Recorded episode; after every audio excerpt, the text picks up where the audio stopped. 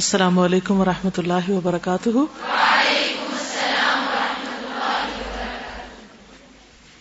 نحمد ونسلی علی رسول کریم اما بعد فاعوذ باللہ من الشیطان الرجیم بسم اللہ الرحمن الرحیم رب شرح لی صدری ویسر لی امری وحلل اقدتم من لسانی یفقہ قولی یہ کسی نے تعزیت کے لیے کارڈ بنا کے رکھا ہے آپ اس کو دیکھ کر بتائیے کہ کیسا ہے ٹھیک ہے نہیں کیوں مناسبت درست نہیں سائز بہت بڑا ہے اس کے علاوہ پیچھے یہ سب لکھا ہوا ان کا اپنا نام جسے پتا چلتا ہے کہ یوزڈ کارڈ آپ دے رہے ہیں کسی کو جب آپ کسی کو یوزڈ کارڈ دیں گے تو اس کی فیلنگز کیا ہوں گی ہاں شادی کے یا دوسرے کارڈز استعمال کرنے کا طریقہ میں نے آپ کو یہ نہیں بتایا کہ اپنا نام ایڈریس سارا بیچ میں شامل کر ان جگہوں پر ایسی چیزیں لگائیں اس طریقے سے لگائیں کہ وہ محسوس بھی نہ ہو یعنی ریسائکل کرنے کا طریقہ سیکھیں پلس شادی کے کارڈ کو آپ بچے کی پیدائش کے موقع پہ تو یوز کر سکتے ہیں ایز اٹ از لیکن اگر آپ کو فوتگی یا کسی اور سیریس کام کے لیے یوز کرنا ہے تو اس کے لیے اس کے مطابق پھر آپ کو کرنا ہوگا دوسرا یہ ہے کہ جب آپ کٹ پیسٹ کریں تو ہاتھوں کے نشان اس کے اوپر مت لگائیں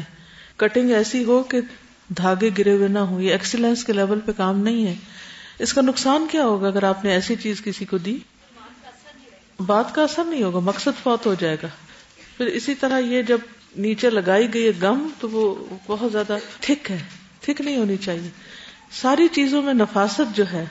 وہ اول و آخر ضروری ہے کیا یہ ہمارے دین کا حصہ نفاست یا نہیں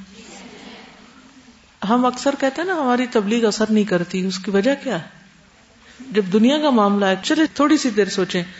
کیا ہم اپنے بیٹے کی شادی کا کارڈ ایسا دینا یا لینا پسند کریں گے اگر ہمارے بیٹے کی شادی ہو تو ہم اس طرح کی چیز بنا کے کسی کو دیں گے کیوں کیوں نہیں بنائیں گے وجہ بیٹے کی شادی پہ اس قسم کا کارڈ کسی کو کیوں نہیں دیں گے کیونکہ اس کو ہم اپنا کام سمجھتے کہ ہمارا بیٹا ہے اور ہم نے ہر چیز اس کے لیے اعلیٰ ترین درجے کی بنانی ٹھیک ہے نا جب ہمارا ذاتی کام ہوتا ہے تو اس میں ہم کتنی محنت کرتے ہیں کن کن چیزوں کا خیال رکھتے ہیں چھوٹی چھوٹی مائنی اور ڈیٹیل بھی جب دین کی بات آتی ہے تو ہم سر سے کیوں اتارتے ہیں چیزوں کو اس چیز سے مجھے بہت سخت تکلیف اور دکھ ہوتا ہے کہ ہم کیا دین کو جو ہماری ہمیشہ کی زندگی کی نجات کا ذریعہ ہے اتنی امپورٹینس بھی دیتے جتنی اپنے بیٹے کو دیتے ہیں نبی صلی اللہ علیہ وسلم پر ایمان کا تقاضا کیا ہے کہ ہم ان سے کتنی محبت کریں والدین اولاد اور سب انسانوں سے بڑھ کر تو اس کو کمپیئر کیسے کریں گے اپنا جائزہ کیسے لیں گے کہ واقعی نبی صلی اللہ علیہ وسلم کی ذات ہمیں اپنے بیٹے سے زیادہ عزیز ہے کہاں سے پتہ چلے گا یہیں سے پتا چلے گا کہ جب بیٹے کی شادی کے لیے دو لفظ لکھیں گے تو سنوار سنوار کے لکھیں گے اور جب نبی صلی اللہ علیہ وسلم کی بتائی ہوئی کو بات لکھیں گے تو دو جھریٹے لگائیں گے تو کس سے محبت زیادہ ہوئی پھر کس سے ہوئی زیادہ بیٹے سے زیادہ ہوئی کیونکہ اس کے لیے ہم نے زیادہ اچھا کام کیا جس سے محبت ہوتی ہے اس کا چھوٹا سا بھی کام کرنا ہو تو کیسے کرتے ہیں خوشی سے خوبصورتی سے اور پوری توجہ کس پہ ہوتی کہ اللہ اسے پسند آ جائے جب اللہ کے لیے کام کریں اللہ کے رسول صلی اللہ علیہ وسلم کی محبت میں کوئی کام کریں ان کی محبت کے اظہار کے لیے کہ ہمیں واقعی آپ سے محبت ہے اور قیامت کے دن ہم کہیں اے اللہ کے رسول صلی اللہ علیہ وسلم میں آپ کو دنیا کی ہر چیز سے زیادہ چاہتی تھی اس لیے میں نے آپ کے دین کو آپ کے مشن کو اس خوبصورتی سے آگے پہنچایا اور جب میں نے آپ کی کوئی حدیث لکھی تو اتنے خوبصورت انداز میں لکھی اور اس کو جب ڈیکوریٹ کیا تو اس سے زیادہ ڈیکوریٹ کیا جتنا میں اپنے بچے کی شادی یا اپنے کسی قریبی دوست یا عزیز کے لیے کسی چیز کو ڈیکوریٹ کروں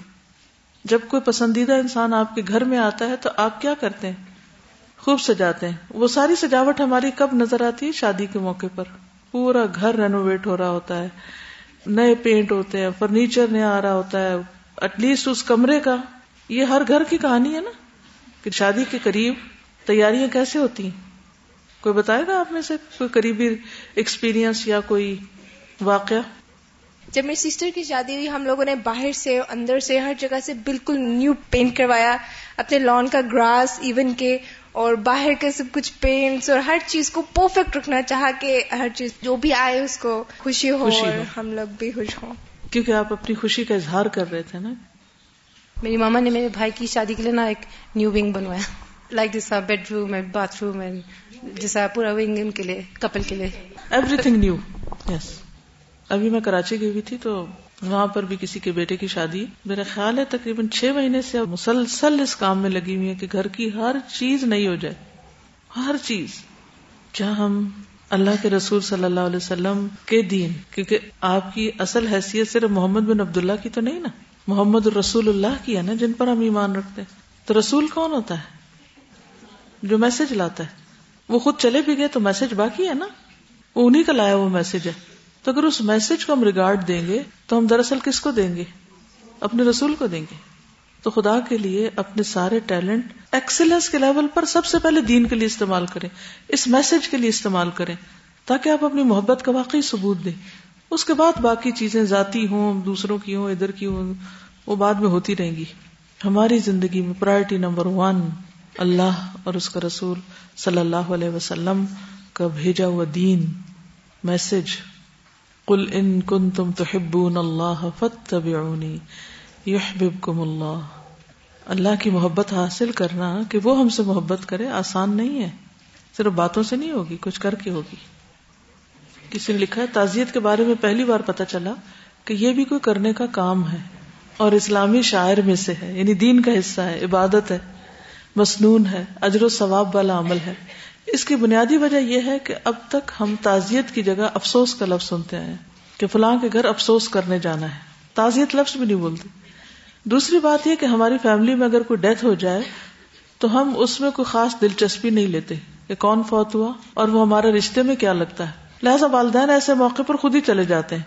اور ہمیں ساتھ لے جانے پر اصرار بھی نہیں کرتے وہ کہتے فوت گی ہے تم نے کیا کرنا جا کے شادی ہو تو کہیں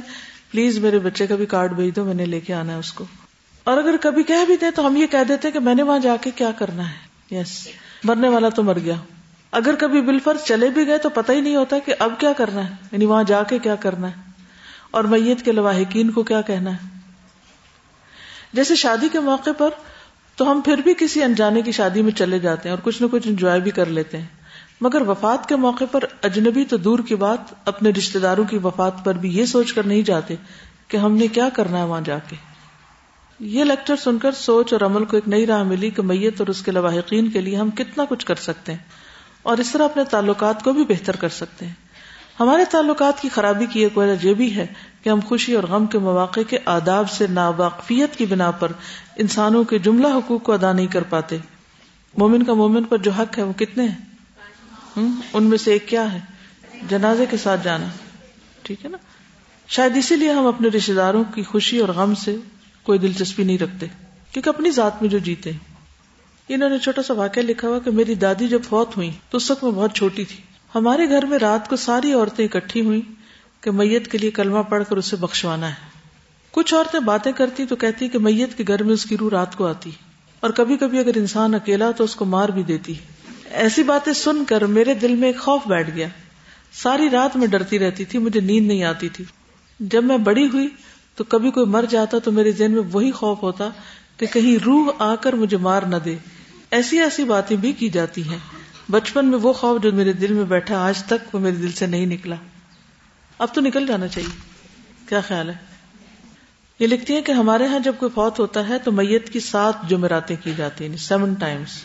ہر جمعرات پر عمدہ قسم کا کھانا بنایا جاتا ہے یہ جمعراتیں کروانے والے میت کے گھر والوں کے عزیز و اقارب ہوتے ہیں جو جمعرات پر جتنا زیادہ اچھا کھانا بناتا ہے تو اس کی سب تعریف کرتے ہیں تو مقابلہ کس چیز کا کھانا پکانے کا کہ فلاں نے سب سے اچھی جمعرات کروائی پھر پورے گھر کے گھر جمعرات کا کھانا لے کر آتے ہیں اور جب وہ سب کھا لیتے ہیں تو کھانا پھر دوبارہ سب کے گھروں میں بھیجا جاتا ہے یعنی جو بچ جاتا ہے جیسے شادی پہ ہوتا ہے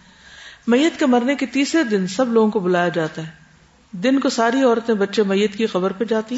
اور وہاں مٹھائی اور فروٹ بانٹی جاتی عورتیں قبرستان پر بھی بیٹھ کر کھاتی ہیں اللہ میلہ بنا دیا نا جس سے نبی صلی اللہ علیہ وسلم روکا تھا وہی کرنا شروع ہو گئے بچوں کو مٹھائی کھانے فروٹ سب لے کر جاتی ہیں ساتھ بڑے بڑے شاپر بھی لے کے جاتی ہیں وہ شاپر پھر مٹھائی اور فروٹ سے بھر کے واپس لاتی ہیں اور باقی گھر والوں کو کھلاتی ہیں میت کے لیے دعا نہیں کرتے یعنی وہاں جا کے میت کا کچھ بھی نہیں اپنے کھانا پینا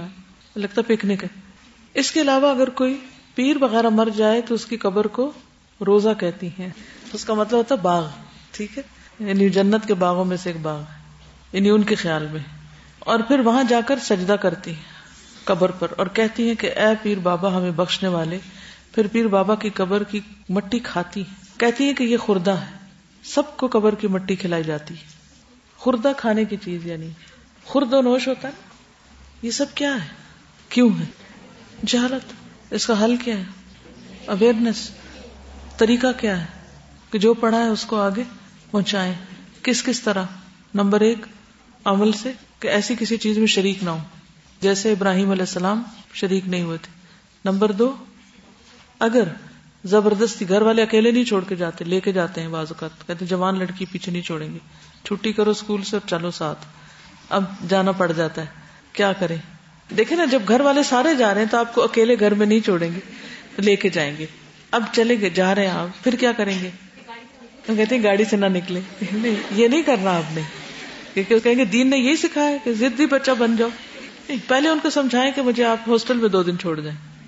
ٹھیک ہے آپ ہو آئے میں ادھر ہی ٹھیک ہوں کوئی بھی طریقہ ہو نہ جائیں لیکن اگر کئی دفعہ آپ واقعی نہیں بچ سکتے جانا ہی پڑتا جانا پڑے تو کیا کریں وہاں جا کے کیا کریں کتاب ساتھ لے کے جائیں اور ان کو پھر ایجوکیٹ کریں اس نیت سے جائیں کہ میں نے ان کو پھر ایجوکیٹ کرنا ہے اس کے بغیر آپ کی حاضری آپ کے لیے جرم ہے کیا آپ بیٹھ کے وہاں کھانے کھائیں تسبیاں پڑھیں اور ادھر ادھر دیکھیں اور تبصرے کر کے گھر لوٹ آئیں یہ نہیں کرنا جائیں بیٹھیں انہیں کہیں کہ میں قرآن پڑھ رہی ہوں میں آپ کو بتاتی ہوں کہ قرآن کیا کہتا ہے اور پوری جرت کے ساتھ پہلے نفل پڑھے اللہ سے دعا کرے صدقہ کرے اور اس کے بعد بیٹھ جائیں کہ میں آپ کو بتاتی ہوں کیا کرنا ہے اور پھر سینس کریں ان لوگوں کو کس چیز کی ضرورت ہے یہ نہیں جو سبق آپ نے رٹا ہوا نا وہ رٹا ہوا وہاں سنانے بیٹھ جائیں یہ انتہائی غلط طریقہ ہوتا ہے چیز ایک ہی ہوتی ہے موقع کی مناسبت سے اس میں تبدیلی لازم ہوتی ہے اگر آپ تبدیلی نہیں کریں گے تو ریجیکٹ کر دیے جائیں گے لوگ کتنی دفعہ آپ کی ایک ہی کہانی سنیں گے ٹھیک ہے نا تو کانٹینٹ ایک ہوگا اس کی ایکسپلینیشن اور اس کی وضاحت لوگوں کے مینٹل لیول کے مطابق ضرورت کے مطابق ہوگی بک سے ہی پڑھیں بے شک اور پھر حکمت آنی چاہیے کہ ان کو یہ نہ کہیے جیسے آپ پڑھ رہے ہیں نا تصویر اس طرح منع ہے پڑھنا اس میں دو خرابیاں ایک تو آپ وہ جو مسجد میں پیشاب کر رہا تھا شخص تو آپ نے اس کو روکنے نہیں دیا دوسری بات یہ ہے کہ انگلیوں سے پوائنٹ آؤٹ کر کر کے نہیں کسی کو بات کریں ٹھیک اچھا اس کے بعد کیا ہے کہ بس اتنی دیر بات کریں جتنی دیر سنیں اگر کوئی مخالفت شروع کر دے تو اسمائل سے نوٹ کر کے پھر شروع کر دیں ڈیفینسو نہ ہو اس کی دلیل مت دینا شروع کر دیں کہ میں آپ کو یہ بتا رہی ہوں اور آپ یہ کہہ رہی ہیں اور آپ کفر کر رہی ہیں اور آپ کچھ نہیں ایسا کہنا اور اس کے لیے اگر آپ سورت الشعراء شعرا جب فرون کے پاس علیہ السلام جا رہے تھے تو کیا تربیت کی گئی تھی آیت نمبر ٹین ہے الرجیم اللہ رَبُّكَ مُوسَى کا موسا الظَّالِمِينَ جب تیرے رب نے موسا کو پکارا کہ ظالم قوم کے پاس جاؤ ان کا ظلم کچھ اور تھا اور ہمارا معاشرہ اپنے آپ پہ ظلم کر رہا ہے قوم فرعون اللہ تقن ڈرتے نہیں وہ قالا ابھی آپ کے دل کی بات ہوگی قال رب اخاف اللہ مجھے ڈر لگتا ہے وہ مجھے جٹلا دیں گے میری بات نہیں مانیں گے یہ ڈر ہوتا نا ہم سب کا یہ ڈر ہے وہ نہیں سنیں گے وہ یدیق صدری اور میرا سینہ گٹ رہا ہے وہ لائی لسانی مجھ سے بولا بھی نہیں جا رہا فرسل اللہ ہارون ہارون کو رسول بنا دیجیے ہم بھی کہتے ہیں نا اس کو کام دے دیں اس کو بعض اوقات کہتے ہیں کہ چلے اس کو میرے ساتھ بھیج دیں تو یہاں دونوں معنی بنتے اس میں یہ بنتا ہے کہ ان کو رسول بنا دیں ان کی طرف میسج بھیج دیں اور دوسرے میں آتا ہے کہ ان کو میرا مددگار بنا دے ٹھیک ہے پھر اور اپنے دل کی باتیں کرتے ہیں اللہ سے ولا ہم المبن فاخاف اخت میں تو وہاں گڈ بکس میں نہیں ہوں وہ تو مجھے قتل کر دیں گے میں ان کا بندہ مار کے آیا ہوں اب کیا کروں آپ نے ایٹ لیسٹ اس درجے کا تو کوئی کام نہیں ہوا کیا ہو نا ہمیں اپنے پاسٹ سے ڈر لگتا ہے ہے نا وہ کہیں گے اچھا تم کل تک تو یہ کرتی تھی اب تم یہ ہمیں سنانے آ گئی ہو چلو چلو کل کی بچی اب ہمیں نصیحتیں کرتی ہو وغیرہ وغیرہ یہی ڈر ہوتے ہیں نا لوگوں کی باتوں کے لوگ باتیں کریں گے تو وہ کہتے ہیں وہ تو مار ڈالیں گے مجھے اگر اس درجے کا بھی خوف ہو کہ مار ڈالیں گے کالا کل کبھی نہیں ہو سکتا یہ کتنے مبلغ مارے گئے ہیں ہارڈلی سورت یاسین والا مارا گیا تھا لیکن ہر جگہ نہیں مارے جاتے اور مارے بھی جائیں تو کیا ہو رشتے دار نہیں مارتے کچھ نہیں کہتے نا اب دونوں جاؤ میری آیات کے ساتھ انکم مستم ہم تمہارے ساتھ ہیں سن رہے ہیں غور سے سن رہے ہیں ساری چیزیں ہمارے سامنے سورت میں آتا ہے نا اسما و ارا میں سن بھی رہا ہوں دیکھ بھی رہا ہوں فتیا یہاں بھی فرمایا فتیا فرعون فرعون کے پاس جاؤ فقولا انا رسول رب العالمین ہم رب العالمین کے رسول آئے ہیں آپ سب سے پہلے وہاں جا کے کیا کریں گے اپنے آپ کو انٹروڈیوس ہو آر یو میرا نام یہ ہے میں یہ پڑھتی ہوں میں آپ کے ساتھ یہ بات کرنا چاہتی ہوں تھوڑا سا انٹروڈکشن ضروری ہوتا ہے وائی ورنہ وہی کوئی یہ نہ سمجھ پتنی کیوں اٹھ کے کھڑی ہو گئی اور کیا بول رہی اور بہت بریف انٹروڈکشن یہاں پر آپ دیکھیں وہ کہتے ہیں ہم دونوں رسول رب العالمین رب العالمین کی طرف سے بھیجے گئے آپ یہ بتا سکتے ہیں کہ ہمیں امی نے بھیجا ہے فلاں نے بھیجا کہ آپ کو بتائیں یا ہماری اسائنمنٹ ہے کہ ہم نے آ کے کرنا ہے ہم اس لیے آئے وغیرہ وغیرہ کوئی بھی چیز جس سے ان کو تھوڑا سا ہو کہ آپ کون ہیں people always want to know who you are who is talking to them right اچھا ان ارسل معنا بنی اسرائیل بنی اسرائیل کو ہمارے ساتھ آزاد کر دو بنی اسرائیل کو ہمارے ساتھ بھیج دو ہیں غلام پوری قوم کے سروٹس نکال کے تمہیں دیتے اچھا اب آپ دیکھیے کہ نے کتنی سخت باتیں کی خوب تانے دیے کالا رب کفینا ولیدن اپنا آپ بھول گیا ہم نے تمہیں پالا تھا ہم نے تم پہ احسان کیا تھا ہم نے تمہیں کھلایا پلایا تھا کہ ہو سکتا ہے کہ آپ بھی بچپن وہیں گزار کے آئے اور وہ کہیں ہم نے تمہارے ساتھ یہ بھی کیا تم پر یہ بھی احسان کیا وہ بھی کیا وہ بھی چپ کر کے سن لیں وہ لبی صفی نام عمر کسن تم اپنے کئی سال یہاں گزار کے گئے ہو وہ فعال تم کر گئے جو تم نے کرنا تھا جو بھی تم نے کیا وہ انتمن ال کافی تم بڑے نا شکرے تھے ہم نے تم پہ اتنے احسان کیا تم ہمارا بندہ مار کے چلے گئے بھاگ گئے یہاں سے علیہ السلام بالکل ڈیفینسو اس انداز میں نہیں کہ نہیں وہ پھر کہانی سنانے لگ جائیں وہ ہوا یہ تھا کہ مجھے اس نے آواز دی تھی تو پھر میں نے کہا یہ کرو تو وہ لوگ ان ریلیونٹ باتوں میں اتنی لمبی ڈیٹیل میں چلے جاتے ہیں بالکل فضول باتیں کرنے کی ضرورت نہیں مقصد سے ذرا نہیں ہٹنا سارا وقت سوچنا میں آئی کیوں ہوں یہاں مجھے ان باتوں سے کوئی غرض نہیں جو بھی مجھے کہیں یہ کچھ اور کریں ایکسپٹ کرتے ہیں خالا فالتو میں نے کیا ایڈمٹ اگر کوئی آپ کو کہے تم نے تو فلاں گنا کیا فلاں غلط کام کیا تو آپ کے ہاں میں نے کیا میں اعتراف کرتی ہوں ادن من ان میں خود گمراہ تھی لاسٹ مجھے خود نہیں پتا تھا آئی ڈیڈنٹ نو اب مجھے پتا چل گیا تو میں چاہتی ہوں آپ کو بھی بتا دوں پھر کہتے ہیں ففرر تم ان کو میں تم سے بھاگ گیا تھا میں ڈر کے بھاگ گیا تھا یہاں سے کتنا بڑا سچ ہے ہمیں سچ بولتے ہوئے ڈر لگتا ہے اصل میں کیونکہ جھوٹ اتنا عام ہو چکا اور اتنی عادت ہو چکی ہے لوگوں کو دو دو طرح کی باتیں کرنے کی اور دل میں کچھ ہوتا ہے زبان پہ کچھ ہوتا ہے اس قدر بگڑ چکے ہیں دل کہ ہر وقت دوسروں کو دھوکہ دینے کی فکر میں ہوتے ہیں کبھی اس کو کبھی اس کو کبھی سیدھی بات نہیں کرتے اسی لیے ہمارے امال درست نہیں ہوتے لکم اچھا ربی حکمن یہ رب نے مجھے عطا کیا حکم یہ علم من المرسلین رب نے مجھے چن لیا مجھے یہ کام سونپ دیا مجھے یہ راہ دکھا دی میرے دل کو یہ لگا دیا وہ تل کا نعمت ان تمنا علیہ ان ابت اسرائیل اور وہ جو آپ نے مجھ پر احسان کیا وہ اس وجہ سے تھا کہ آپ نے بنی اسرائیل کو غلام بنا رکھا تھا اور فرعون کہتا کالا فرون بحث شروع ہو جاتی ہے ماں رب العالمین رب العالمین کیا ہوتا ہے وہ یہ نہیں کہتے تمہیں نہیں پتا یہ نہیں کہتے علیہ السلام کیا کہتے کالا رب وما بینہما ان کن تم موقنین اگر تمہیں یقین ہے تو یہی جو آسمان دیکھ رہے ہو زمین دیکھ رہے ہو جو اس کے بیچ میں ان سب کو اس نے پیدا کیا وہی خالق ہے وہی مالک ہے حولہ علیہ منحطمین اور علیہ السلام کو چھوڑ کے درباریوں کے ساتھ بات کرتے تم دیکھ رہے ہو کیا کرتے یہ بھی ایک ڈھنگ ہوتا ہے یہ بھی ایک انداز ہوتا ہے کہ اوروں کو انوالو کر لیتے ہیں ساتھ تاکہ سارا مجمع خلاف ہو جائے خال رب کم اور علیہ السلام نے سنا ہی نہیں کہ کیا کہہ رہا ہے کیونکہ تم نے پوچھا تھا رب کون ہے میں تم بتاتا ہوں رب کون ہے کیونکہ تم نے خود ہی سوال کر لیا کہ جس کے جواب میں مجھے اپنا کام کرنے کا موقع مل گیا یہ ہوتی ہے حکمت یہ ہوتی ہے اسمارٹنیس کہ لوگ فضول باتیں کریں اور آپ اسی کے اندر سے بات لے کے ان کو وہ بتا دیں جو آپ مقصد لے کے آئیں اس کا جواب نہیں دیتا کالا ان رسول مجنون مجنون کا ٹھپا لگا دی کریزی یہ جو تمہارا رسول صاحب ہے یہ تو بالکل مجنون لگتے ہیں یہ جو آپ کو بتا رہی ہیں یہ سارے آبا و اجداد کے طریقوں کو چھوڑ کے یہ بالکل ہی پاگل لگتی ہیں کالا رب المشرق المشرقر وما بھائی نہ علیہ السلام اپنے جیسے ایک ڈاکٹر ہوتا ہے نا جب وہ آپریشن کر رہا ہوتا ہے تو وہ مریض کی ہائے سی تھوڑی سنتا ہے وہ کیا کرتا ہے باتیں کیے جاتا اور کام کیا جاتا ہے ان کن تم تاقلون اگر تم سمجھتے ہو تو پھر ان دھمکی پہ آ جاتا کالا لین تخست غیر کمن المزدونین کالا ولو جی تو کبھی شعیم مبین کالا فتبی ان کن تمن صادقین فلقا اصا ہو فیدا ہی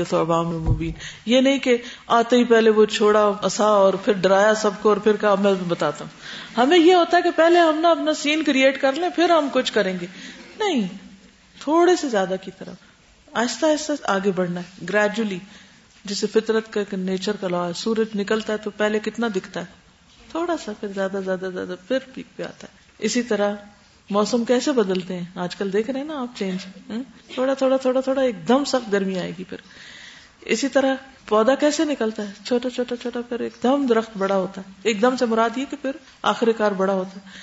ہر چیز میں گریجولی چلے سلولی چلے قدم ب قدم چلے اسٹیپ بائی اسٹیپ پھر ایک دم آپ دیکھیں گے کہ وہ چیز نظر آنے لگ جائے گی پکچر مکمل ہو جائے گی تو جب آپ قرآن کی تلاوت کریں نا تو اس طریقے پر کیا کریں انجوائے کیا کریں اس کو پڑھ کے سوچا کر اچھا پھر کیا ہوا پھر امیجنیشن ساتھ تو آپ کو روز جواب ملیں گے کہ میں نے کرنا کیا ہے قرآن بک آف گائیڈنس ہے ذالک کل کتاب لا رہی بفی ہدل المتقین جب آپ کا دل تڑپتا ہوگا نا اندر تکوا ہوگا تو انشاءاللہ شاء بھی ملے گی پوری پوری رہنمائی ملے گی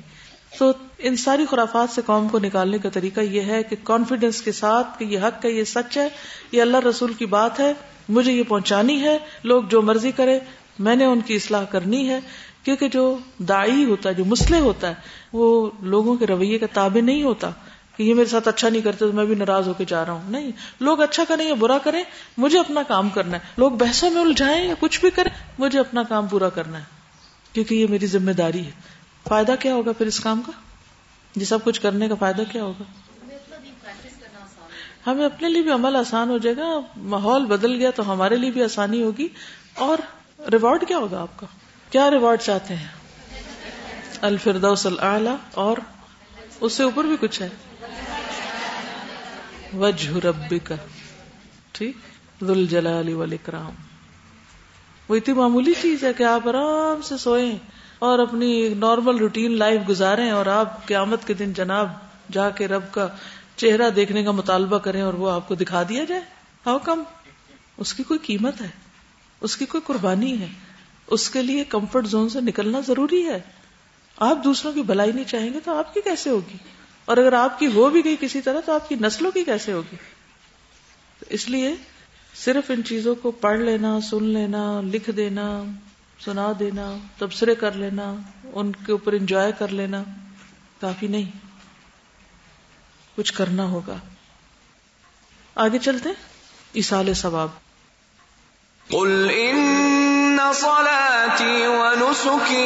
میں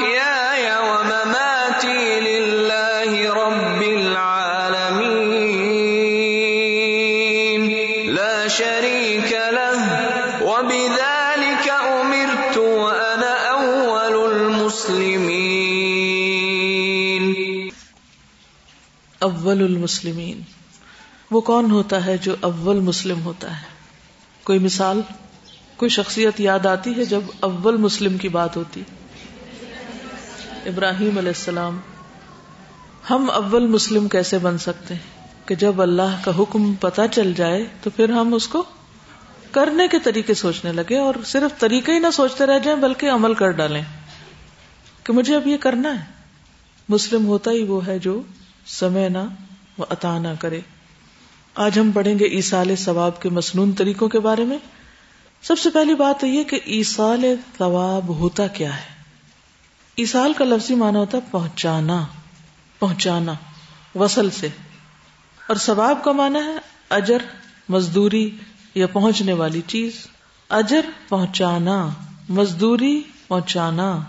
کیا چیز ذہن میں آ رہی ہے ایسال ثواب کی کہ آپ نے کوئی کام کیا تھا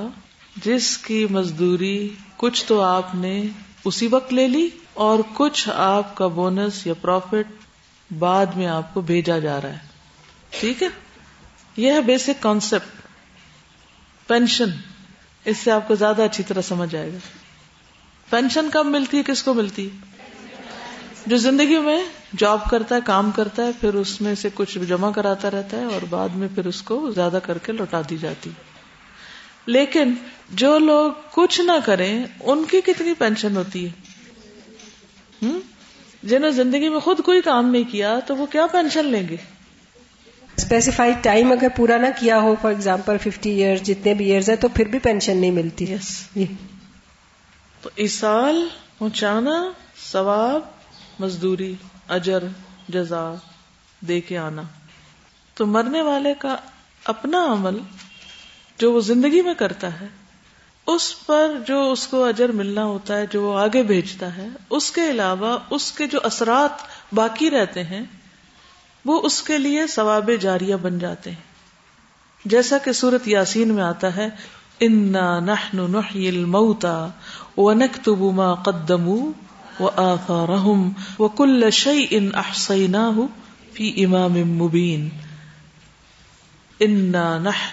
الموتى بے شک ہم ضرور زندہ کریں گے مردوں کو وہ انک تو اور ہم لکھ رہے ہیں ما قدم جو انہوں نے آگے بھیجا ہے وہ آسا رہ جو اپنے پیچھے چھوڑا ہے جو آسار چھوڑے وہ کل شعی ان اور ہر چیز کو احسئی نہ ہم نے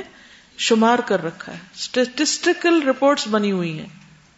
احسنا فی امام مبین کھلے رجسٹر میں ہر چیز موجود ہے اننا نحن نحی الموتا ونکتب ما قدموا وآثارهم وكل شيء احصيناه في امام مبين عمل کا ایک حصہ وہ ہوا جو ہم نے خود زندگی میں کر لیا اور آگے بھیج دیا اور ایک وہ جس کے اثرات بعد میں چھوڑ آئے یہ اثرات کئی قسم کے ہوتے ہیں مال کی شکل میں علم کی شکل میں اور اولاد کی شکل میں رشتے داروں کی شکل میں جن پر کوئی احسان کیا ہوتا ہے یا جن کے ساتھ ہمارا کوئی رشتہ ہوتا ہے تو میت کے لواحقین جب اس احسان کے بدلے میں اس نیک عمل کی کوئی کنٹینیوشن یا اس کے علاوہ میت کی طرف سے کچھ کرتے ہیں تو جو طریقے سنت سے رائج ہیں وہ اوتھینٹک ہیں اور وہ اس کے لیے یعنی میت کے لیے صدقہ جاریہ بنتے ہیں ہمارے معاشرے میں اصال ثواب کی اصطلاح میت کو ثواب پہنچانے کے لیے استعمال ہوتی ہے مثلا ایک مسلمان کو نیک عمل کر کے اللہ تعالیٰ سے اس طرح دعا کرے کہ اے اللہ اس عمل کا جو اجر و ثواب ہے وہ فلاں مسلمان کو دے دے یا پھر کوئی مسلمان اس نیت اور دعا کے ساتھ کوئی عمل کرے کہ میں یہ نیک عمل فلاں شخص کی طرف سے کر رہا ہوں نیابتن تو اس سلسلے میں یہ یاد رہی کہ دنیا سے رخصت ہونے کے بعد جب اعمال کا سلسلہ ختم ہو جاتا ہے تو کچھ عمل مرنے والے کو فائدہ دیتے ہیں ان میں نمبر ایک زندگی میں کیے گئے ایسے اعمال صالحہ جو مرنے کے بعد بھی ثواب اور اجر کا باعث بنتے ہیں نمبر دو مرنے کے بعد لواحقین کی طرف سے کیے گئے اعمال جن کا ثواب میت کو پہنچتا ہے حضرت ابو حرارہ سے روایت ہے رسول اللہ صلی اللہ علیہ وسلم نے فرمایا مرنے کے بعد انسان کے اعمال کا سلسلہ منقطع ہو جاتا ہے سوائے تین چیزوں کے جس کا ثواب میت کو پہنچتا رہتا ہے نمبر ایک صدقہ جاریہ یعنی مال ایسی جگہ میں لگانا کہ جو پروجیکٹ آپ نے شروع کیا وہ بعد میں چلتا رہا اور آپ کو اس کا ثواب ملتا رہا مثلاً کوئی مثال بتائیے مسجد بنائی اور کنواں کھدوایا درخت لگایا لائبریری بنائی اچھا انشاء اللہ یہ صرف میں نے نہیں بنایا اسے بہت سارے لوگوں کی جان مال وقت سب لگا ہوا ہے ٹھیک ہے نا شروع میں نے کیا تھا لیکن پھر کارواں بنتا گیا اور بہت سے لوگ شامل ہوتے تھے اس لیے یہ صرف میرے لیے صدقہ جاری نہیں یہ ان سب کے لیے ہے جنہوں نے اس میں مال لگایا ہوا مثلاً اس وقت آپ یہ لائٹ استعمال کر رہے ہیں نا کر رہے ہیں نا اگر یہ بند کر دیں تو نہ آپ میری آواز سنیں نہ آپ پڑھ سکیں تو اب اس کا کوئی بل آتا ہوگا کوئی پے کرتا ہوگا تبھی چل رہا نا اگر نہ پے کرے تو کیا ہو بجلی کٹ جائے کٹ جائے تو پھر کیا کرے اچھا جو بجلی جاتی ہے جنریٹر چلتا ہے جب جنریٹر چلتا ہے تو اس کے اوپر خرچہ آتا ہے کوئی تیل ہوتا ہے اس کا نہ ڈالیں تو پھر کیا ہوتا ہے بجلی نہیں جلتی پڑھ نہیں سکتے رائٹ تو اب جو لوگ بھی آپ کے ڈونیشن باکسز میں پیسے ڈالتے رہتے ہیں اس نیت سے ڈالتے ہیں کہ یہاں جو کام ہو رہے ہیں ان میں ہمارا حصہ پڑ جائے تو جتنے بھی لوگ اس روشنی میں پڑھتے ہیں وہ مال جو لگا ہوا ہے وہ ان کے لیے کیا ہے سد کا کیسے ہو گیا تو لائٹ جلتی جا رہی ختم ہوتی جا رہی ہے جاری کیسے جاری تو کوئی نہیں جی وہ جو کام ہو رہا ہے اگر وہ جاری رہتا ہے مثلا آپ نے ایک حدیث ہی لکھی بیٹھ کے یا کچھ سنا یہ جو سن رہے ہیں اس کے ذریعے اور پھر اس پہ جا کے عمل کر لیا تو اس کا ثواب صرف مجھے نہیں ملے گا جو پڑھا رہا ہے بلکہ اس کو بھی ملے گا جس نے یہ انتظام کیا ہوا ہے ٹھیک ہے جس نے وہ انتظام کیا ہوا ہے وہ بھی ساتھ شریک ہے وہ سائلنٹ پارٹنر ہے جس کا نام نہیں پتا کتنا زبردست میری تو نیت خراب ہو سکتی کہ سامنے بیٹھی ہوں لیکن اس کی نیت محفوظ ہے کیا کسی کو پتا ہے کہ اس وقت کی بجلی کس کے پیسے سے جل رہی ہے پتا ہے کسی کو کچھ پتا نہیں دینے والوں کو بھی نہیں پتا ہو سکتا آپ ہی بیٹھے ہوں اس کے نیچے خود بھی بیٹھے ہوئے ہوں پتا ہی نہیں کس کے لیے کیا تھا اللہ کے لیے اللہ کو پتا ہے نا کافی ہے اس کو صدقہ جاریہ کہتے ہیں اور اس میں ایک تو ہم یہ کہتے شوہر سے لے لیا بھائی سے لے لیا اس سے لے لیا وہ ڈال دیا وہ ٹھیک ہے وہ اگر ہمیں کوئی گفٹ منی دیتے ہیں تو فائن لیکن مانگ مانگ کے صدقہ کرنے کا مزہ نہیں ہے اپنے ہاتھ سے کام کریں وہ طریقے میں نے بتایا تھے کچھ نہ کچھ کمائی کریں اور کس نیت سے کریں بہترین بیسٹ صدقہ ہے اپنے ہاتھ سے کچھ بنا کے اس کو سیل کر کے اس پیسے کو ڈالیں آپ دیکھیں برکت کتنی ہوتی ہے اس میں اس حلال پیسے سے جو لوگ پڑھیں گے نا وہ پھر آگے بہترین کام بھی کریں گے تو یہ صدقہ جاری ہوتا ہے اسی طرح کوئی بھی جگہ جہاں آپ مال لگا دیں مثلا پنکھا لگ گیا جب تک لگا ہوا ہے نا وہ جب تک گھوم رہا ہے تو ثواب بھی ساتھ پٹی گھوم رہی ہے اس کی بھی ٹھیک ہے تو یہ سب چیزیں جو ہے نا انسان کے لیے صدقہ جاری ہوتی ہے اچھے کاموں میں اچھے پروجیکٹس میں پیسہ لگانا مثال کے طور پر جیسے میں ٹریول کرتی ہوں نا تو کبھی کہیں وہ بچے کھڑے ہوتے ہیں کہ مسجد کا چندہ دے دیں تو میں تھوڑا سا ضرور دے دیتی اگر میرے پاس چینج ہو کیوں پہلی بات ہے کہ مجھے کس نے حق دیا کہ میں شک کروں کہ یہ ضرور فراڈ کھڑے ہیں ہاں؟ دوسری بات یہ ہے کہ اگر مسجدوں کے ساتھ ڈبا پڑا ہوتا ہے اس کے اندر ڈالنا ہوتا ہے نماز پڑھی تھوڑا سا ڈال دیا کیوں کہ اس سے مسجد بن جائے تو میرا بھی حصہ پڑ جائے جتنے لوگ رستے سے گزریں گے سب نماز پڑھیں گے تو تھوڑا تھوڑا حصہ مجھے بھی مل جائے گا ٹھیک تو کہیں بھی موقع ہو شک بھی شیطان ڈالے نا شیطان کا سب سے برا طریقہ ہے جو انسان کو نیک کام سے روکنے کا کہ وہ یقین سے شک میں لے آتا ہے بندے کو بندہ رک جاتا ہے کام سے لوگوں کے بارے میں شک ڈال دیتا ہے کام کے بارے میں اپنے عمل کے بارے میں تمہاری تو نیت ہی خراب ہے تمہیں کیا ملے گا وہ چھوڑو پر کیا کرنا چھوڑو چھوڑو تو اس شک سے نکلنے کی ضرورت ہے انہیں کہو کہ اچھا مجھے اجازت ہی نہیں ہے کہ میں کسی کے اوپر بدگمانی کروں وہ جو کرتا اس کا اللہ کے ساتھ معاملہ ہے اللہ میری نیت دیکھے گا میں کس جذبے سے دے رہی ہوں اللہ مجھے اس کا اجر دے گا میں اجر کے لیے کر رہی ہوں تو جب کوئی عمل اجر کے لیے کیا جاتا ہے تو اللہ سبحان تعالیٰ آپ کا اجر لکھ لیتا ہے اگلا کیا کرتا ہے کیا نہیں ہے اس کا ہیڈک ہے وہ جانے اس کا کام جانے دوسری چیز لوگوں کو فائدہ دینے والا علم جس سے لوگوں کی دنیا آخرت سمرے دنیا کا علم بھی فائدہ مند ہو تو کوئی حرج نہیں اسے بھی آپ سکھا سکتے ہیں لیکن اس کا اجر اس وقت تک ہے جب تک دنیا قائم ہے اور اگر آپ دین کا علم کسی کو دیتے ہیں تو اس کا اجر کب تک ہے جب تک آخرت قائم ہوگی اور وہ بندہ وہاں فائدہ اٹھائے گا تو اس کا اجر آپ کو زیادہ ملے گا اس لیے آپ کچھ بھی ہوں آپ کو دین کے کام سے کوئی چیز نہیں روکتی آپ میڈیکل ڈاکٹر بنے آپ سائنٹسٹ بنے آپ کچھ بھی بنے اسکیجول اس طرح رکھے اپنا آپ نے اسلاف کے اس میں بھی پڑھا جیسے عبداللہ بن مبارک تھے ان کی ٹائم مینجمنٹ کیا تھی سال کے تین حصے ایک حصہ بزنس میں ایک حصہ علم حاصل کرنے میں یا سکھانے میں اور ایک حصہ حج یا جہاد میں چار چار مہینے کا ٹرپ لگاتے تھے اور چار مہینے پیسے کما لیے پھر کیا کیا چار مہینے حج پہ اور عمرے پہ اور جہاد اور ان چیزوں پر جو سات لوگ گئے ان پہ بھی خرچ کیا خود بھی استعمال کیا وہ ہو گیا اور چار مہینے جو ہیں وہ علم کی مجلس سجائیں بیسٹ ٹائم مینجمنٹ آپ ہفتے کے دن کے ٹائم مینج کر سکتے ہیں آپ مہینے کو کر سکتے ہیں آپ سال کو کر سکتے ہیں آپ جاب اس طرح کی لیں کہ جس میں آپ پارٹ ٹائم کام کریں مثلاً یا اپنا بزنس کو ایسا رکھیں یا کچھ عرصہ کام کر کے دو سال کام کر کے کچھ پیسہ کما لیں اس سے آپ کہیں انویسٹ کر دیں کوئی گھر خرید لیں اسے کرایہ پر دے دیں کوئی دکان خرید لیں کوئی اور کچھ بھی چیز کچھ عرصہ جاب کر لیں اور اس جاب سے جو پیسے بچیں اس سے کچھ بنا لیں اور پھر اس کے بعد اس سے اپنی دنیا کے کام چلاتے رہیں اور سات دین کا کام کریں آپ کچھ کہہ رہے تھے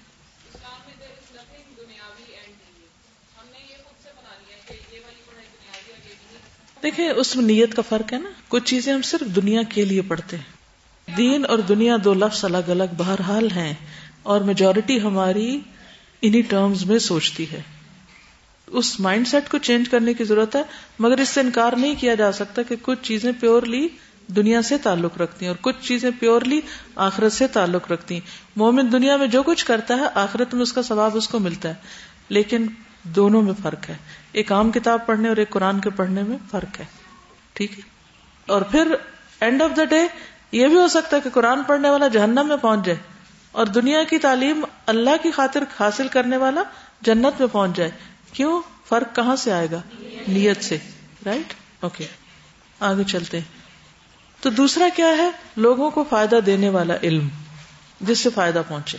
اور فائدہ کہاں پہنچے کتنا پہنچے اگر کوئی بہت کچھ بھی پڑھے لیکن اس سے اس کی آخرت میں کوئی فائدہ نہیں ہوا چاہے وہ قرآن کیوں نہ پڑھ رہا ہو یا پڑھا رہا ہو تو فائدہ نہیں ٹھیک ہے تیسری چیز نیک اولاد جو میت کے لیے دعا کرتی رہے ٹھیک اولاد پھر دو قسم کی ہے ایک جسمانی یعنی خون کا رشتہ جو ہے اور دوسری روحانی ٹھیک ہے نا تو حضرت عائشہ کی اپنی اولاد کوئی نہیں تھی تو انہوں نے کیا کیا تھا جی کیا کیا تھا بے شمار یتیم بچوں کی پرورش کی تھی جی، تو نیک اولاد جو میت کے لیے دعا کرتی رہے اور نہ صرف یہ کہ اولاد بلکہ جو بھی آپ کے لیے دعا کرے گا وہ آپ کو پہنچے گی صدقہ جاریہ کے کاموں میں دینی بھلائی کے کام مسجد مدرسہ کتب خانہ مسافر خانہ شفا خانہ پانی پلانے کا انتظام سایہ دار یا پھلدار درخت لگانا یہ سب صدقہ جاریہ کے کام ہے انسان جو اپنی زندگی میں خود کر جائے یا اس کے وفات کے بعد اس کے لواحقین کریں ان کا اجر و ثواب انسان کو مرنے کے بعد ملتا ہے اب یہاں ایک بات تو بہت کلیئر ہے کہ انسان خود کر گیا اور اس کا اجر ثواب جاری ہو گیا جب تک وہ چیز باقی ہے لیکن اس بات کو آپ کیسے سمجھیں گے کہ لواحقین کچھ کر رہے ہیں اپنے پیسے سے اور ثواب جا رہا ہے پیرنٹس کو وہ کیوں یعنی کہ اسال ثواب یہاں کیسے ممکن ہے نہیں ضروری تو نہیں کہ لواحقین ہماری اولاد ہی ہو وہ تو الگ حدیث میں آئی گیا ہے لواحقین میں تو کوئی بھی ہو سکتا ہے دیکھیے یہ تو حدیث سے پتا چل گیا کہ مال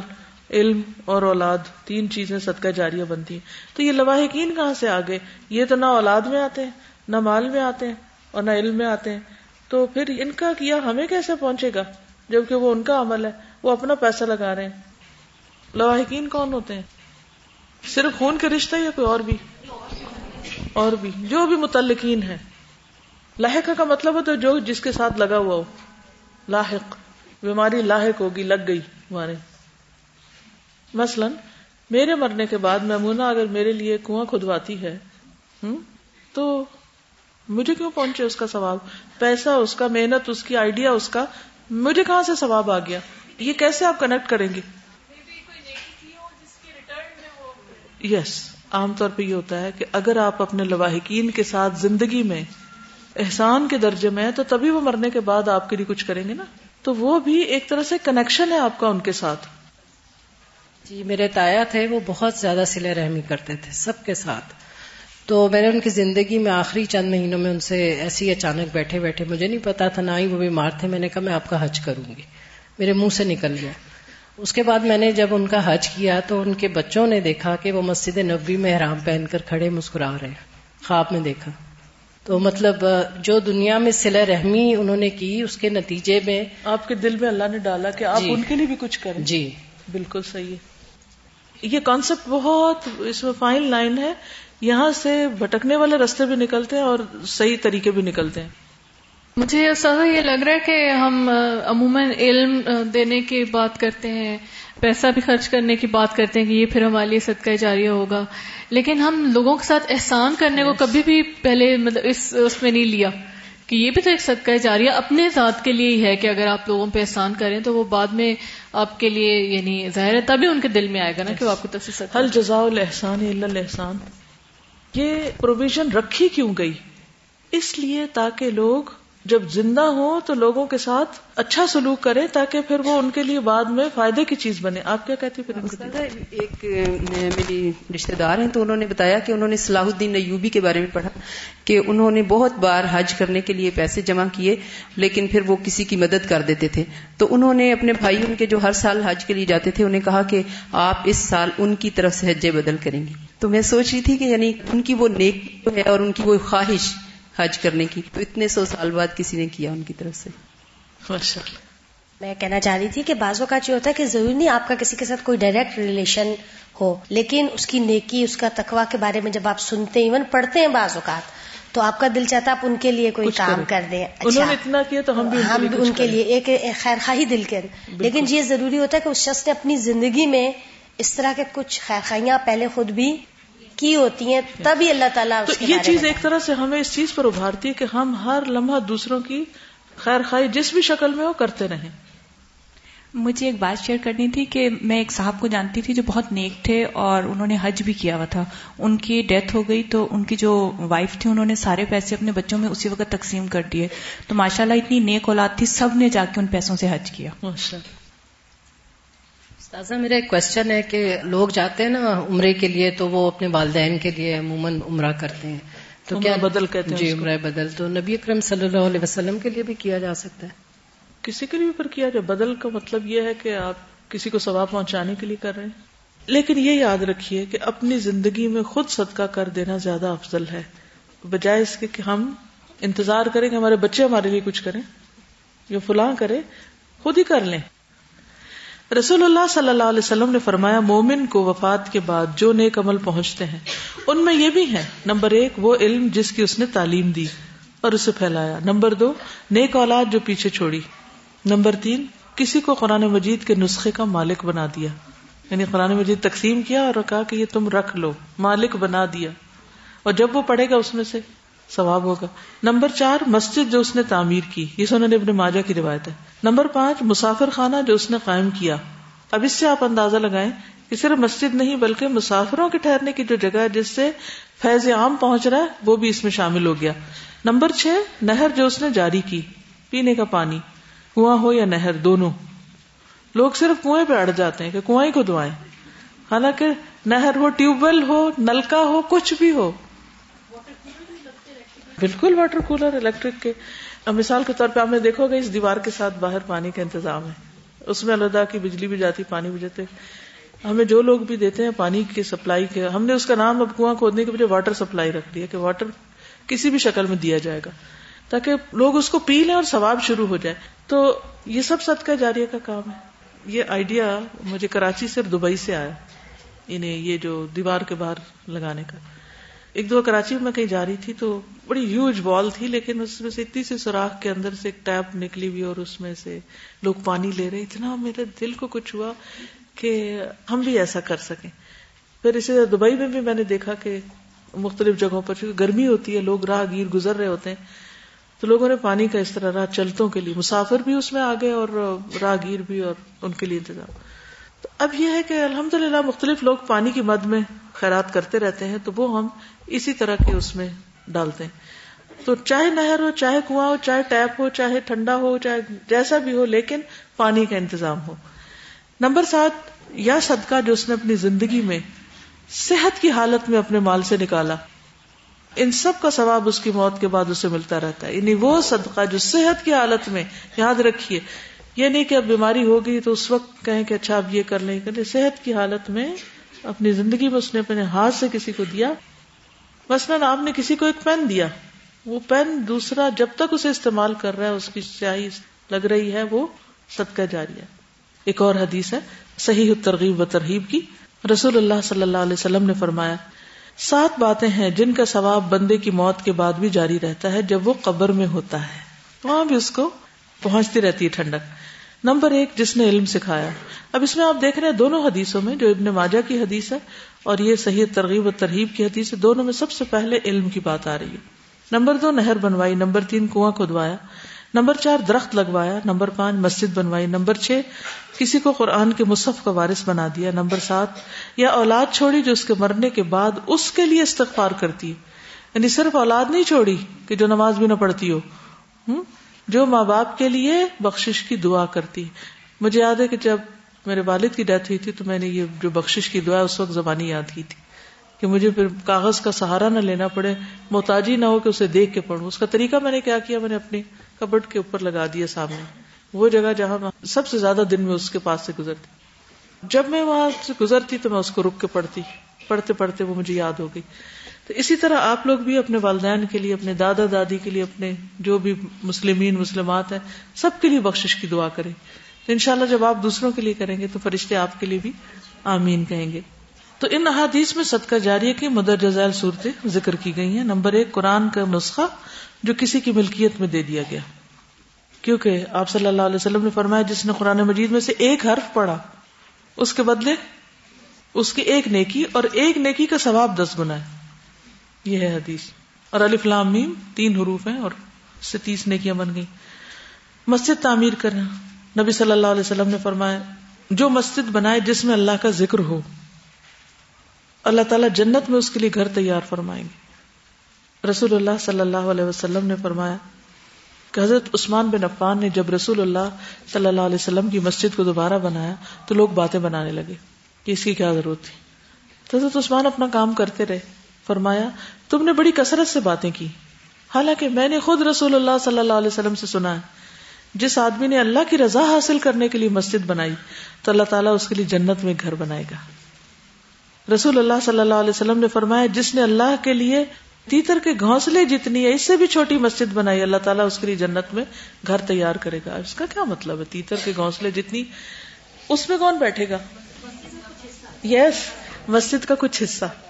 یعنی کہیں بھی مسجد بن رہی ہے اس میں سے بس ایک اینٹ لگا دیں آپ نبی صلی اللہ علیہ وسلم نے فرمایا جو شخص کوئی مسجد تعمیر کرے جس میں ریا اور دکھلاوا مقصود نہ ہو اللہ تعالیٰ جنت میں اس کا گھر بنائیں گے پھر مسافر خانہ امر بن ہارس کہتے ہیں کہ رسول اللہ صلی اللہ علیہ وسلم نے نہ درہم چھوڑے نہ دینار نہ کوئی غلام نہ باندھی سوائے اپنے سفید خچر کے جس پر آپ سوار ہوتے تھے اور آپ کا ہتھیار اور کچھ وہ زمین جو آپ نے اپنی زندگی میں مجاہدوں اور مسافروں کے لیے وقف کر رکھی تھی نبی صلی اللہ علیہ وسلم نے اپنی زمین کس کے لیے وقف کر رکھی تھی مجاہدوں مسافروں کے لیے مسافر کا لفظ بھی آتا ہے اب کہ ہم کو پتا ہوتا ہے کہ کون مسافر کہاں سے آیا کدھر گیا آئے اور گئے بس ختم ہمیں کیا مل گیا دیکھیے اگر ہمارے پاس چوائس ہو اللہ نے ہمیں سب کچھ دیا گھر چل رہا ہے کھانا پینا سب ضروریات پوری ہو رہی ہیں پھر پیسے ہیں تو ہم سوچتے چلے گھر اور خرید لیں اور ایک گیسٹ ہاؤس بنوا لیں کیونکہ گیسٹ ہاؤس آمدنی کا بہت بڑا ذریعہ ہے اور دوسری طرف آپ کسی ایسی جگہ پر وہی مال لگا دیتے ہیں جہاں عوام فائدہ اٹھا رہی مثلا کسی بس اسٹاپ کا وہ پورا اسٹینڈ بنوا دیتے ہیں کہ لوگ وہاں پر دھوپ کے وقت میں انتظار کریں تو دونوں میں سے کون سی چوائس پہ جائیں گے آپ گیسٹ ہاؤس بنوائیں گے کیا سوچ کے اس کی آمدنی خرچ کریں گے نا پھر جب وہ آمدنی آ جائے گی پھر کیا سوچیں گے ایک اور بزنس کر لیں اس کی آمدنی اللہ کے رستے میں دیں گے کرتے کرتے کرتے موت وہ سامنے آ کھڑی ہوتی ہے اور پیٹ نہیں بھرتا کیا کرنا چاہیے اگر گزارا ہو رہا ہے نا اور کل کی فکر نہیں ہے تو اپنی زندگی میں اپنے ہاتھ سے کچھ ایسی جگہوں پہ لگا دیں دیکھیے ہمارا مال ہم اپنے ہاتھ سے نہیں لگاتے کس سے توقع ہے کہ ہمارے مرنے کے بعد وہ لگائے گا بتائیے کیا وہ لگائیں گے ہم نے نہیں لگایا جن کا مال تھا انہوں نے تو کمایا بھی نہیں وہ کیوں لگائیں گے تو ہمیں اپنے لیے پہلے سب سے خود ہی کچھ کر لینا چاہیے بس ٹھیک ہے تمہیں دو بکی روٹی بھی نا کافی ہے اب باقی ان لوگوں کے لیے بھی کچھ بنائے جو مصیبت میں پڑے ہوئے جن کے پاس کچھ نہیں نبی صلی اللہ علیہ وسلم نے فرمایا مسلمان کا وہ مال کتنا عمدہ ہے جو مسکین یتیم اور مسافر کو دیا جائے اسی طرح وہ شخص جس کے باغ کو پانی پلانے کے لیے آسمان سے آواز آئی تھی کہ فلاں کے باغ کو سیراب کرو تو جب اس سے پوچھا گیا کہ تم نے کیا نیکی کی یہ صحیح بخاری کی روایت ہے بالکل سچی کہانی کہ ایک شخص کہیں سے جا رہا تھا تو اسے بادلوں سے آواز آئی کہ فلاں جگہ چلو وہاں برسو تو اس نے دیکھا بادل ادھر کوڑ رہا ہے جدھر گیا وہی بارش ہونے لگی تو وہ بھی اس طرف چلا گیا میں جا کے دیکھوں وہاں ہے کون گیا تو وہاں ایک آدمی تھا اس سے پوچھا بھائی تم کیا کرتے ہو میں نے اس بادل سے آواز سنی جو یہاں آیا کہ فلاں جگہ چلو کیونکہ فرشتے ایک دوسرے کو وہ بتا رہے ہوتے نا اب آگے چلو کام جیسے بھی کرتے تو اس نے کیا کہا میں اپنے باغ کے تین حصے کرتا ہوں جو اس کی آمدنی ہوتی ایک گھر والوں کے لیے ایک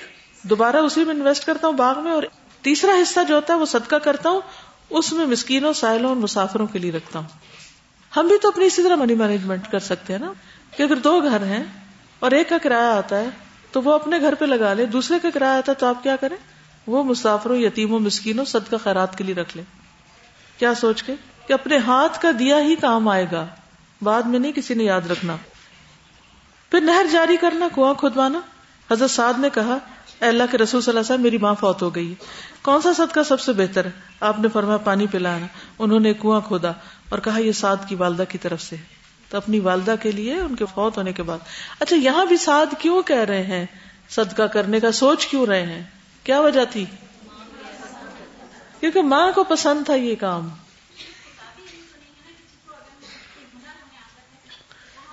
بالکل صحیح کہا آپ نے علم صرف کتابی علم نہیں ہے کتابی کی بات اس لیے کرتے ہیں کہ وہ آسانی ہو جاتی اس لیے آپ کو کہتے ہیں کہ کتاب میرا جینا ورنہ ساتھ لے جائیں کہ پڑھ کے ہی سنا دے کسی کو کوئی بھی ہنر آپ سکھاتے ہیں اس سے وہ جو پیسے کماتا ہے اس پیسوں سے جو وہ اچھے کام کرتا ہے وہ سارا آپ کا صدقہ جاریہ بن گیا تو ہنر سکھانا بھی صدقہ جاری ہے علم کوئی بھی ہو سکتا ہے کیونکہ بازو اوقات ہم کہتے ہیں نا کہ اس سے تو اس نے مال ہی کمانا ہے تو اس کو کیوں ہم یہ دیں نہیں وہ مال کما کے اگر وہ اچھا انسان ہے تو وہ مال سے بھی صدقہ کرے گا تو اس میں بھی آپ کا حصہ چلا جائے گا لیکن اگر وہ شرابی ہے یا غلط کام کرتا ہے تو ہرگز نہ دیں دیتے ہوئے ضرور دیکھیں کہ یہ کر کے آ رہا ہے ٹھیک ہے رسول اللہ صلی اللہ علیہ وسلم نے فرمایا جس نے کوئی کنواں کھدوایا پھر جو بھی پیاسا جاندار اس میں سے پانی پیے گا ہاں وہ جن ہو یا انسان یا کوئی پرندہ تو قیامت تک اللہ تعالیٰ اس بندے کو اجر دیتا رہے گا جن بھی پانی پی لے جس کو آپ دیکھتے ہی نہیں انسان تو پھر بھی آپ کو نظر آ جائے اچھا وہ میرا کنواں اس سے لوگ پانی پی رہے ہیں ٹھیک ہے وہ باہر لگا ہوا نلکا اس میں سے پی رہے ہیں پانی لوگ وہ تو نظر آ گئے لیکن جن بھی پیے تو تب بھی اجر ہے ہری جن انسن قیامت تک اللہ اس کو اجر دے گا قیامت تک قیامت تک تو ہم دنیا میں رہ نہیں سکتے کہ خود اپنے لیے صدقہ کرتے تو ایسی جگہوں پہ انویسٹ کر جائیں جیسے دنیا کے لیے انویسٹ کرتے ہیں نا آخرت کے لیے انویسٹ کر جائیں کہ جہاں کام ہوتا رہے اور آپ کو ثواب ملتا رہے پھر درخت لگانا نبی صلی اللہ علیہ وسلم نے فرمایا اگر کوئی مسلمان کسی درخت کا پودا لگاتا ہے اور اس درخت سے کوئی انسان یا جانور کھاتا ہے تو لگانے والے کے لیے وہ صدقہ ہوتا ہے اس کے علاوہ جو وہ آکسیجن پروڈیوس کرتے ہیں وہ بھی صدقہ ہے رسول اللہ صلی اللہ علیہ وسلم نے فرمایا کوئی بھی مسلمان جو ایک درخت کا پودا لگائے یا کھیتی میں بیج بوئے پھر اس میں سے پرندے یا انسان یا جانور جو بھی کھاتے ہیں وہ اس کی طرف سے صدقہ ہے اب درخت لگانا کیا ہے صدقہ جاریہ کا کام سراسر دنیا کا کام لیکن یہ بھی صدقہ جاریہ کیونکہ لوگوں کو فیض پہنچ رہا ہے رسول اللہ صلی اللہ علیہ وسلم نے فرمایا جس مسلمان نے کوئی پودا لگایا تو اس درخت سے جو کھایا گیا وہ اس کے لیے صدقہ ہے جو اس سے چوری کیا گیا وہ بھی صدقہ ہے اب بتائیے کہ آپ جو سوچتے نہیں یہ چور لوگ ہیں ان کو نہیں دینا کچھ خود ہی حکم لگا ہیں چوری بھی وہ کر جائے تو آپ کی نیت آپ کے لیے جو درندوں نے کھایا وہ بھی صدقہ ہے جو پرندوں نے کھایا وہ بھی صدقہ ہے اور جو بھی اس میں کوئی کمی کرے گا مگر وہ اس کے لیے صدقہ ہوگا